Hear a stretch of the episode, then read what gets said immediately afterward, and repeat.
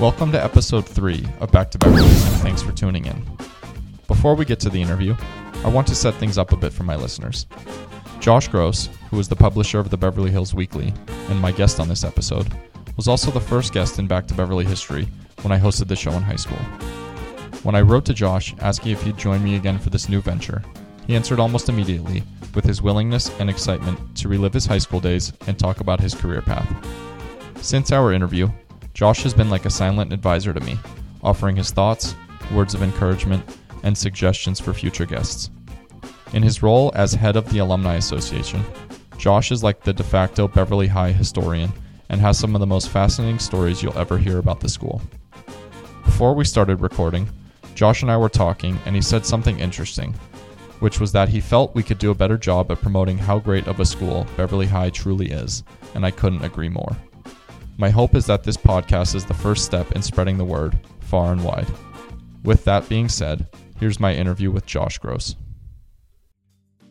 All right, so we good in the control room, guys? Fantastic. All right, thumbs up. I'm pleased to be joined today by someone who, for over 20 years now, has been at the forefront of Beverly Hills media and politics. He comes from a well known broadcasting and media family, and in the late 90s, founded his own weekly newspaper here in Beverly Hills. In addition to his work as a publisher, he is also president of the Beverly High Alumni Association, which represents 20,000 graduates living around the world. He is frequently in demand as a television and radio commenter and even hosts his own public access television show here in Beverly Hills. Please welcome to the show, publisher of the Beverly Hills Weekly and the first two time guest in Back to Beverly history, Beverly High grad, class of 91, Josh Gross. Josh, thanks for coming on the podcast. Dylan, has it really been 10 years, 11 years, whatever it is? It's uh, the time goes by pretty fast. It really has. Uh, and we were talking before the show, but you were my first uh, guest on my TV show that I hosted in high school. So this That's is right. pretty cool to have you Yeah. back. How does it so feel? that was 2009. that was 2009, 2010, Yeah, probably right in there. So yeah, yeah, God, yeah. 12 years already. Yeah. Uh, how does it feel to be back on campus? It's great. You know, I have not been back on campus since the pandemic, actually. So it was great to be back. The place looks the same, and uh, it's always good to see everyone. How uh, did your time here at Beverly influence sort of your career path? I imagine uh, being publisher, you probably worked on highlights when you were here at school. I actually was not on highlights, but I was on the Norman News. So Okay, I'm very okay. familiar in this very studio where we're sitting right now. Very I got cool. my broadcasting start. And uh, specifically, uh, experience with live television because you know we were live to tape even in those days. Yep. And uh, I do my current show live to tape. So yeah, I had some tremendous experience with Dusty Styles and of course Romeo Carey and others who've come after that point. Were there skills that I mean, it's journalism is obviously you were doing broadcast then, but you're now doing print. Were, were there skills that you picked up then that are sort of helping you in, in your career today? Absolutely. You know, I'll tell you an interesting story about that, Dylan. I got into local politics because of madrigals. I was in the madrigals. And the late Joel Pressman, who of course was the teacher for many years, very famous teacher, Joel used to talk about local politics. And that very much intrigued me, you know, uh, that you could get involved in local campaigns and that sort of thing. And that's specifically how I got involved in local politics. And then my interest in local politics led to the founding of the newspaper. Very cool. Yeah, it's uh, it's it's amazing what what you pick up in high school that sort of like you know leads you to where you are today. So you mentioned what, what you're doing a little bit. Can you give us a guided tour, uh, a journey uh, of what from from when you graduated Beverly to where you are today? Sure. Okay, so I graduated 1991. I went to UC Berkeley for two years. And then I decided I was going to take a year off and work in politics, which I did, work in local politics. And uh, then I went back to UCLA, graduated UCLA, got my undergraduate degree. Then I went to law school at Loyola, graduated Loyola in 1999. And then I started Beverly Hills Weekly October 7th, 1999. And that was 1,172 issues ago. Wow. Issue 1173 comes out next Thursday. Incredible. It's a little bit like Groundhog Day, you know, the same week over and over and over again. But obviously, it's been a lot of fun to cover all those people and issues in that in those 21, 22 years since. then. You did you you so you went to law school? Did you not want to practice law after when you Uh. I went to law school with the intent of either possibly becoming a political candidate or starting a media franchise, and it's been very helpful, particularly in a litigious city like Beverly Hills. Sure. Uh, we've been sued a couple times. Yeah, We've yeah. sued other people, so it's it's uh, been tremendously helpful in business to have that degree. Good to have that background. So And w- one thing, uh, you know, Loyola Law School is very Beverly-like. First of all, a lot of Beverly people go there. Mm-hmm. It's uh, similar clientele to Beverly. So, I, you know, people ask me about law school. I'd say it's very similar to Beverly High. Interesting. Yeah, I think I know some kids in my class that ended up there. Yeah. So I mentioned in the intro, but you are the head of the high school alumni. Mm-hmm. What uh, what are your responsibilities as the president of that association? Well, I've been on the alumni board now for about 20 years, and I'm the president, as you mentioned. And uh, we do a number of projects for the school, one of which is the annual alumni highlights, which you got your copy and you read, and we might talk about that later. Yep. But that's sent to graduates all over the world. Uh, we give uh, scholarships to graduating seniors. We maintain the Hall of Fame, the Alumni Hall of Fame, which many people have seen out in the hallway there. Sure. Uh, by the way, that Hall of Fame might be moving downstairs at some point. We're talking about different options with that because, uh, as you know, the school's been going through Part some of the larger remodel. yeah, correct. And you know, we want we always get a lot of comments about all those photos. You know, Mm-hmm. I mean, it's I challenge you to find me any other public high school in the country, maybe even in the world, Mm-hmm.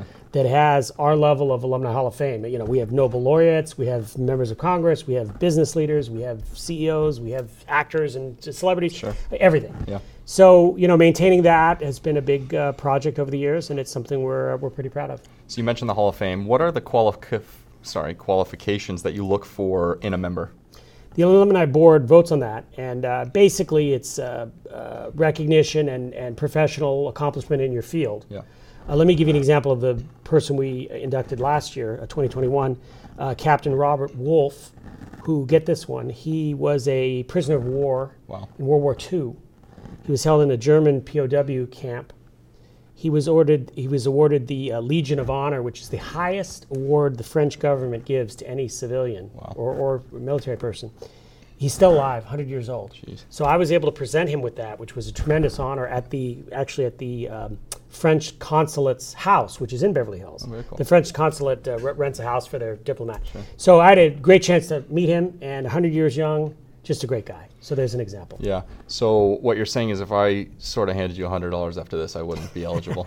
Sorry, Dylan, not yet, but give it 10 years, we'll see. so, are there any other sort of off the top of your head, are there uh, illustrious members that you could sort of mention uh, that are part of the Hall of Again, you know, Nobel laureates, uh, uh, uh, celebrities, mayors, uh, you know, and everything in between. But you know what is most interesting about it is when you look at the alumni of certain schools. For example, certain schools in the South, they have a lot of athletes. You know, okay, well, we have a handful of athletes, but we also have all kinds of other. You know, like Beverly itself, it's got all these things going on. It's not just one discipline. It's not just one area of uh, of occupation. Yeah. So, yeah. You you touched on a little earlier, but one of the responsibilities putting out the uh, annual alumni highlights. Um, I just got through reading the one you shared, uh, the, the most recent edition. How difficult and time consuming is to put that together? I mean, I, I think I mentioned it was over 90 pages of Yeah. articles and You know, I'm, I'm fortunate I get to work with Melanie Anderson, who's actually a former uh, weekly Mm-hmm. editor, Beverly Hills Weekly editor. Uh, she helps us put it out every year, and of course, the alums send in contributions and things to, to, to put in the in the magazine. But you know, it's just amazing to see the, the stories of these people, where everybody's ended up. And uh, you know, you're just kind of getting to the age where your your classmates are really settling in their careers, and so you know, the way I describe it is the stories just get better and better as Yeah. they get older, and that's what it is. And, Are, are you ever in disbelief hearing some of the stuff? a little Like, bit, you yeah, know, yeah, I mean, it, again, the the first of all, not everybody you think is going to be successful is successful. Not everybody who you think is an idiot is an idiot, and you know it's a combination Right, of both. yeah. And some, you know, people are able to succeed in different uh, industries, and it's not necessarily what you'd expect. So. I uh, yeah, I mean, I agree, and, and and having read that, I felt even more proud to be an alumni. Is is there one alum in particular that you've sort of interviewed over the years that really stands out as, as someone that you sort of were starstruck by? No, but but you know one of the things we were talking about when we were warming up on set Yeah. was that you know you mentioned Beverly High and you can get through to almost anybody that went to Beverly High. Right. So you know we were t- discussing a number of people who you might have on the show in the future, and you know it's a very special place for a lot of people, including people by the way who've moved out of Beverly Hills. You know, Right. it's a, not everybody's still in the area, Sure. obviously. So Um, talked a lot about Beverly. Where do you see the school in the next five to ten years? Obviously, we're going through a remodel. We've had, you know, the subway was sort of a hot button issue a few years ago. You know, where, where do you sort of see Beverly going? And more specifically, um, you know, about when I was graduating about 12 years ago, we went through, uh, we had the removal of the permit system here and the opportunity permits, and, and the enrollment has sort of shrunk over the years. What are your thoughts on that, and where do you see Beverly going from here? Well, you know, right now it's about 1,200 and change. Uh, the enrollment, that's about almost half of Yeah, when you were there. right. Yeah. You know, it, it, the school is smaller, but it's still pretty much the same school. Yeah. So I don't necessarily have a problem with it being smaller. Uh, I know they've talked about maybe bringing back a grandparent permit and some things, which I think is worth looking into. But again, it's the same school, it's just a little smaller. One thing maybe some of your listeners don't know is Beverly Hills is a very old community in terms of median age. So they really just aren't as many school age kids as when you were growing up or when I was growing up. When I was growing up, you know, there were like 10 kids on the block. On my block where I live now, I think there's maybe one or two kids. So there's far fewer kids than there used to be.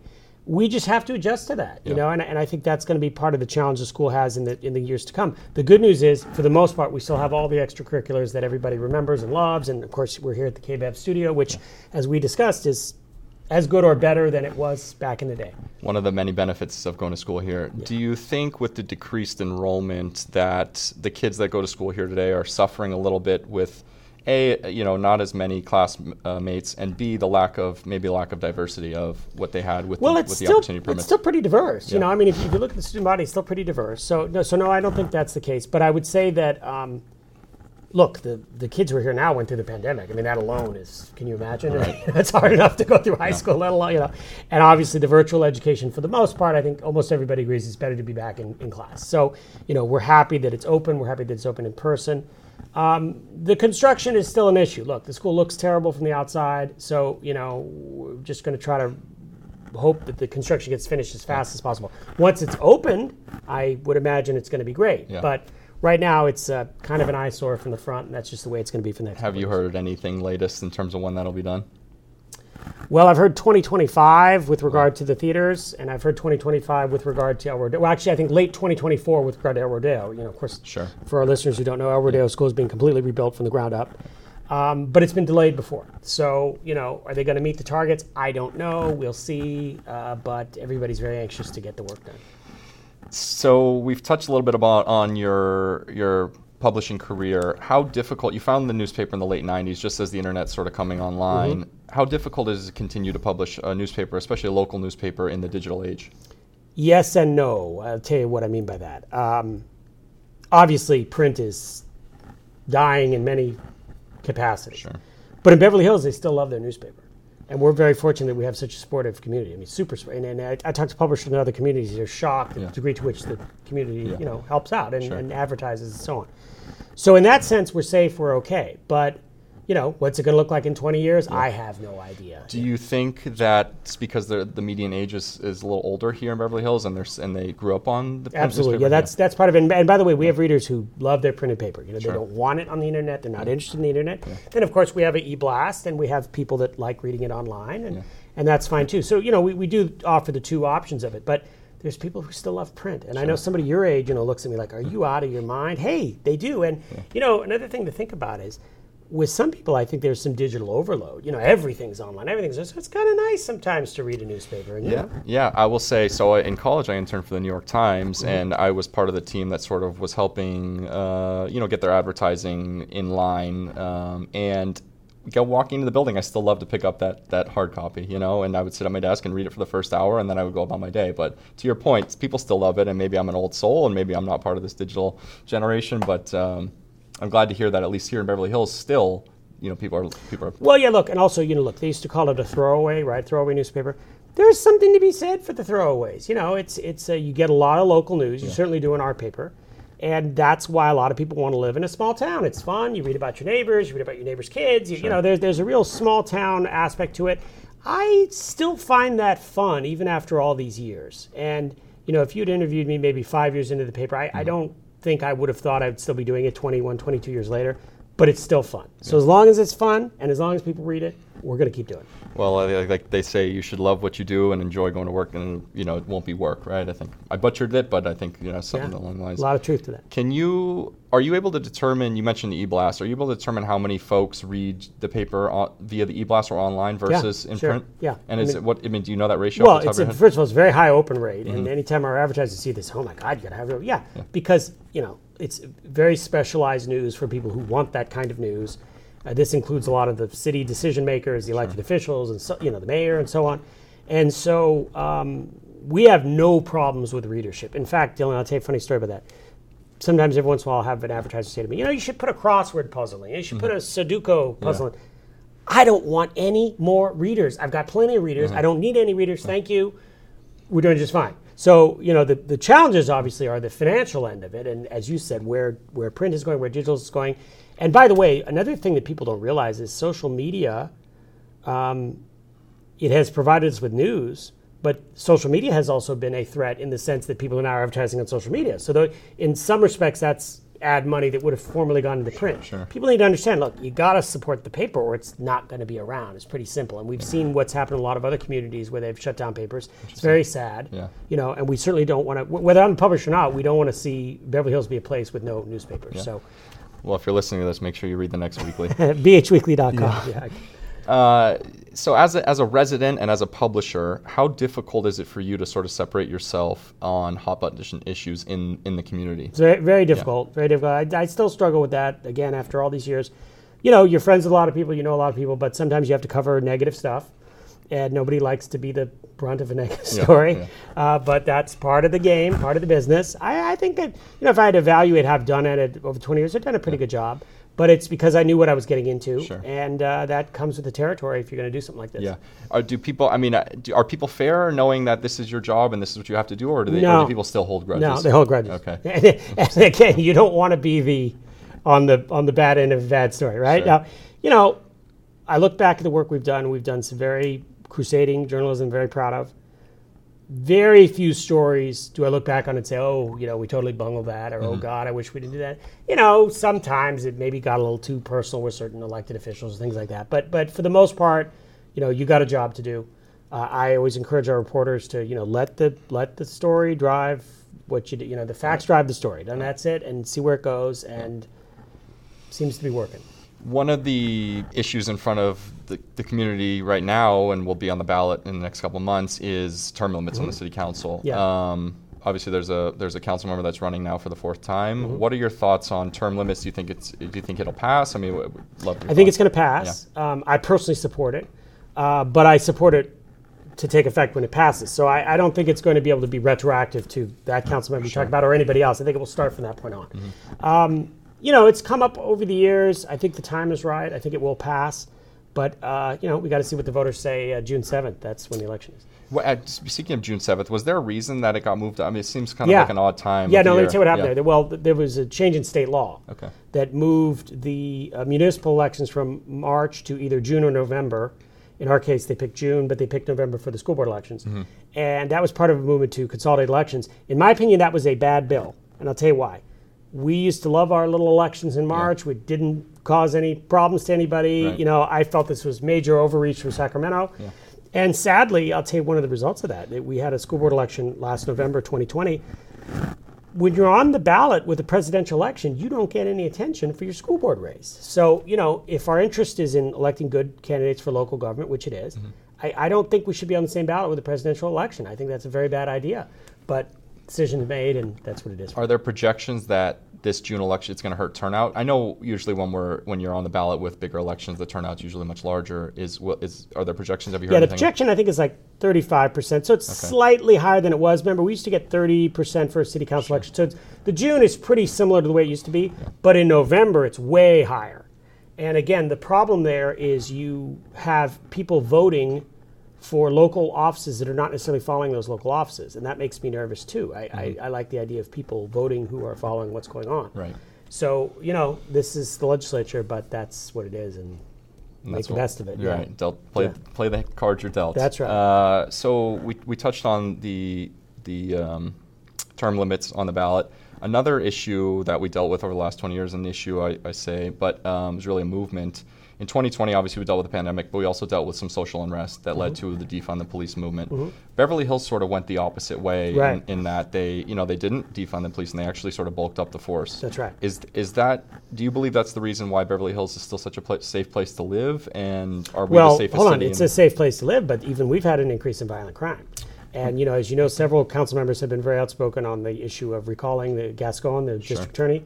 Um, you know, that's a separate issue, but they will argue it's a related issue because of the crime. Um, look, Beverly Hills is super supportive police, always has been. So that doesn't surprise me. They also, as you know, have a private security force in mm-hmm. addition to the to the uniform is, police. that- is that a recent addition? within the last year or two. Yeah, mm-hmm. and I mean, you see the vans driving Sure. around and stuff, and you know it. You know what it is. People want to feel safe. They especially want to feel. This is a big. You know, people like to walk to South Beverly Drive, as you know. You know where you live. You can walk a lot of places. So, so we want that safety of being able to walk a lot of places. Again, that's unique to Beverly Hills. Mm-hmm. So, I, I think yeah, you're, you're going to see much more, more and better support for the police. Uh, you're not going to hear any defund the police around here. That's not something uh, you think you're going to see. So I asked you earlier about the school where you saw it going in the next five to ten years. I'm curious where you see the paper in the next five to ten years. Obviously, you've been publishing it for close to 25 years now. Has anybody ever approached you about selling the paper? Would oh you yeah, even consider yeah, no, selling well, the paper? Yeah, we get offers here and there, and uh, uh, I'm not against selling it. But if I sell it, what am I going to go? do? You know, I got to have another offer, Right, right? of course, yeah. yeah, you know, and I'm one of those guys who got to go to work. You know what I mean? So I, I would not have fared well with a work from home or something like that. I got to go to work. That's the way I am. Um, it's sort of what I told you before. I, I started it when I was 26. I'm now 48. It's still a lot of fun. Mm-hmm. I'm going to do it till I'm 88. I, who knows? I, you know, I, as I told you, if you asked me uh, 10 years ago, I don't even think I'd still be doing it. But, but it's it's a very fulfilling job. I get to interact with a lot of interesting people like you and others, and and and that's fun. You know, getting to know everybody in town has definitely been a fringe benefit. You don't get that with a lot of businesses. You know, if you're working for a law firm or something, you don't get to meet the mayor Mm-hmm. Be necessarily. Yeah, yeah, sure. yeah, Yeah. So that part's fun. Um, I enjoyed mentoring the young reporters, and we've had reporters go work for all the major daily newspapers, broadcast outlets, uh, studios, other other things. So that's fun. Um, but you know, look, it's a tough business, and it's a tough business. It's only going to get tougher in, in the years to come. Yeah. So. You you said you were 26 when you started the paper. Yeah. That's I, I can't believe it. How old are you now? I'm 29, Yeah, almost okay. 30, Right. Mm-hmm. and I think where I was 26, I can't imagine running a newspaper. I mean, was Aha, it, but I was young and stupid, and that's exactly why I did it. Yeah. So you have to be young and stupid Sure. to do it. Um, look, I was very young, but when I look back on it, I made very few mistakes. I mean, I, I had remarkably good judgment for a young guy. Now, remember, as I mentioned in our in our lead-in, I had worked in local politics for four or five years in Beverly Hills, and that was a tremendous asset because I knew who all the players were at that Right. time. This is the mid '90s, and that served me very well. Another thing that serves me well, as you mentioned, is having grown up in Beverly Hills. You know, that sets me apart, first of all, from the other publishers, and second of all, from anyone else who wants to do this, because you got to know the city and you got to know the people. So, you know, going back to one of I think your first questions, Dylan, you said, you know, did did, did going here lead to your career? You said something like that. Yeah. It absolutely did. Yeah. I mean, it, it, it in fact, going here was probably step one of my career, and of course, it took some incarnations to get where I am. But it basically is a logical outgrowth of first of all having grown up in Beverly Hills, Mm-hmm. having gone to the high school, having had a great experience at the high school, having gotten into lots of great universities from that point. Sure. But also keeping in touch with a number of my teachers, who Mm-hmm. almost all of my teachers are retired now. Uh, given my age, but you know those the ones that are still alive were in touch on social media and elsewhere, and uh, you know I had at both Beverly Vista where I attended K eight, and some of our listeners may not know Beverly Vista is now a middle school, but at the time it was a K eight. At Beverly Vista and at Beverly, I had just tremendous teachers. I really had great teachers, and that's something I'm very fortunate. we're blessed Yeah. for it, and we were Yeah. talking before, but you know we've been blessed for first with Mr. Styles here running KBev, and That's now right. Mr. Carey. Very, and, and well, we were discussing this. It was a seamless transition between Right, the two of them, right. and, and Mr. Styles still comes in and, and works here And sometimes. working, yeah. Uh, at 26, you start the paper. Uh, You obviously come from a media family, so Mm-hmm. maybe you have a bit of background. Were you sort of learning as you was it like Yes. on the fly, on the fly? Absolutely. But you know what? You get thrown in the swimming pool, you'll figure out how to swim. Sure. I tell you what, was, the learning part was not the journalism the writing. The learning part was the ads and the sales. I had never, I don't think I'd sold a magazine subscription in the magazine. I had no sales background whatsoever. Yeah. Um, you, you're going to, I think, ask about my grandfather, but my grandfather, uh, Jack O. Gross, founded uh, KFMB, which was the first TV station in San Diego. And so he was a salesman, and that's how he got into that line of work. And I do like to think that I inherited the sales gene because I'm not a bad sales guy when I Mm-hmm. Have to be. It's not my number one passion in life. Okay, Sure. I'd rather be running the newspaper and going to these events and talking to these people. But you know, as I said, if you have to do something to survive, you'll figure it out. And we did that. My first boss uh, shared something interesting. It's always stuck with me. He said everything in life is sales, and I, am curious your thoughts on that. Oh, saying- yeah. yeah. Well, I mean, sure, uh, yeah. And, and guess what? A lot of uh, interpersonal relationships, dating, that's sales too. If you think about it, yeah. no sales. Uh, if you can get good at it, uh, you can do a lot of things with Sort it. of yeah. massive yeah. life, yeah. So for a long time, well, you host a, a show now on Yeah. public affairs, and for a long time, Well, it's not public affairs. It's Beverly Hills Television, Channel Okay, 10. okay. And it's called Beverly Hills View. Okay, got it. Yeah. Uh, well, appreciate you correcting me in my bad research. Um, and for many years, you hosted city council and school board elections with the legendary Rudy Cole, who used That's to write right. columns for the we weekly. to do that right in this studio. in the yeah. studio. Yeah. Uh, what would you think Rudy would say of our city today? What kind of pointed columns would be? Oh, be you know, I think about Rudy every day. Yeah. Uh, he passed away in 2013, so it's almost 10 years now. But, uh, you know, more of the same. I, w- for those who are interested, you can read some of Rudy's columns. They're still on our website because we have about 15 years on our website of issues. And some of his columns from 10 years ago, 12 years ago, are still great today. So that just shows you it's a lot of timeless stuff he wrote. I think he would be amused. Uh, I don't know how he would have reacted to the pandemic. Uh, remember, he smoked a pipe, so I don't know how he would wear a mask if he smokes a pipe, right? But he would have, uh, in terms of the elections and stuff, I think he would have, you know, enjoyed it and covered it just as he did for the years that he was here. Well, Josh, has been a lot of fun. Before before I let you go, I wanted to ask you one more question. You, you touched on your grandfather as a legendary San Diego uh, media personality. I read somewhere that he at one point owned the San Diego Padres. Yeah. Does that mean that you're a Padres fan, or you know, because You know, this I'm is not a big baseball fan. I'm a big Okay. college basketball fan. We were talking about this when we came in. Um, my grandfather was one of the first owners of the Padres in 1952 when it was a minor league team. Okay. Remember, the Padres didn't even become a major league team until 1969. Wow. And he had sold his interest by that point. So, you know, I've got a lot of stories growing up about, you know, my grandparents, and, and I have this wonderful scrapbook of my grandfather, grandmother went to Japan on behalf of, with the team for some sort of exhibition or something.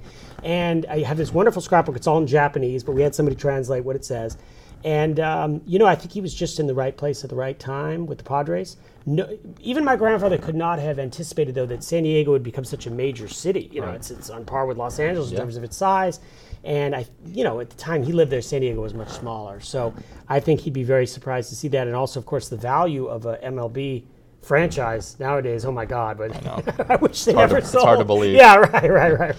uh, well, it's a good answer. I was I was I was going to say I'd love to have you back on again, but not if you're a Padres fan. Yes, So, right. Well, okay. I guess yeah. I answered it the Yeah. right way. Uh, well, thanks again, Josh. It's been a lot of fun. First Yeah. two-time back to Beverly guest in history, and I look forward to doing it again sometime soon. yeah, Dylan, you got a great show here, and good luck. Thanks a lot.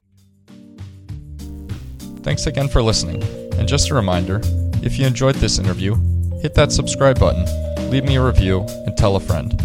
You can also find me on social at Back to Beverly on Instagram. Till next time, I'm your host, Dylan Curtis, signing off.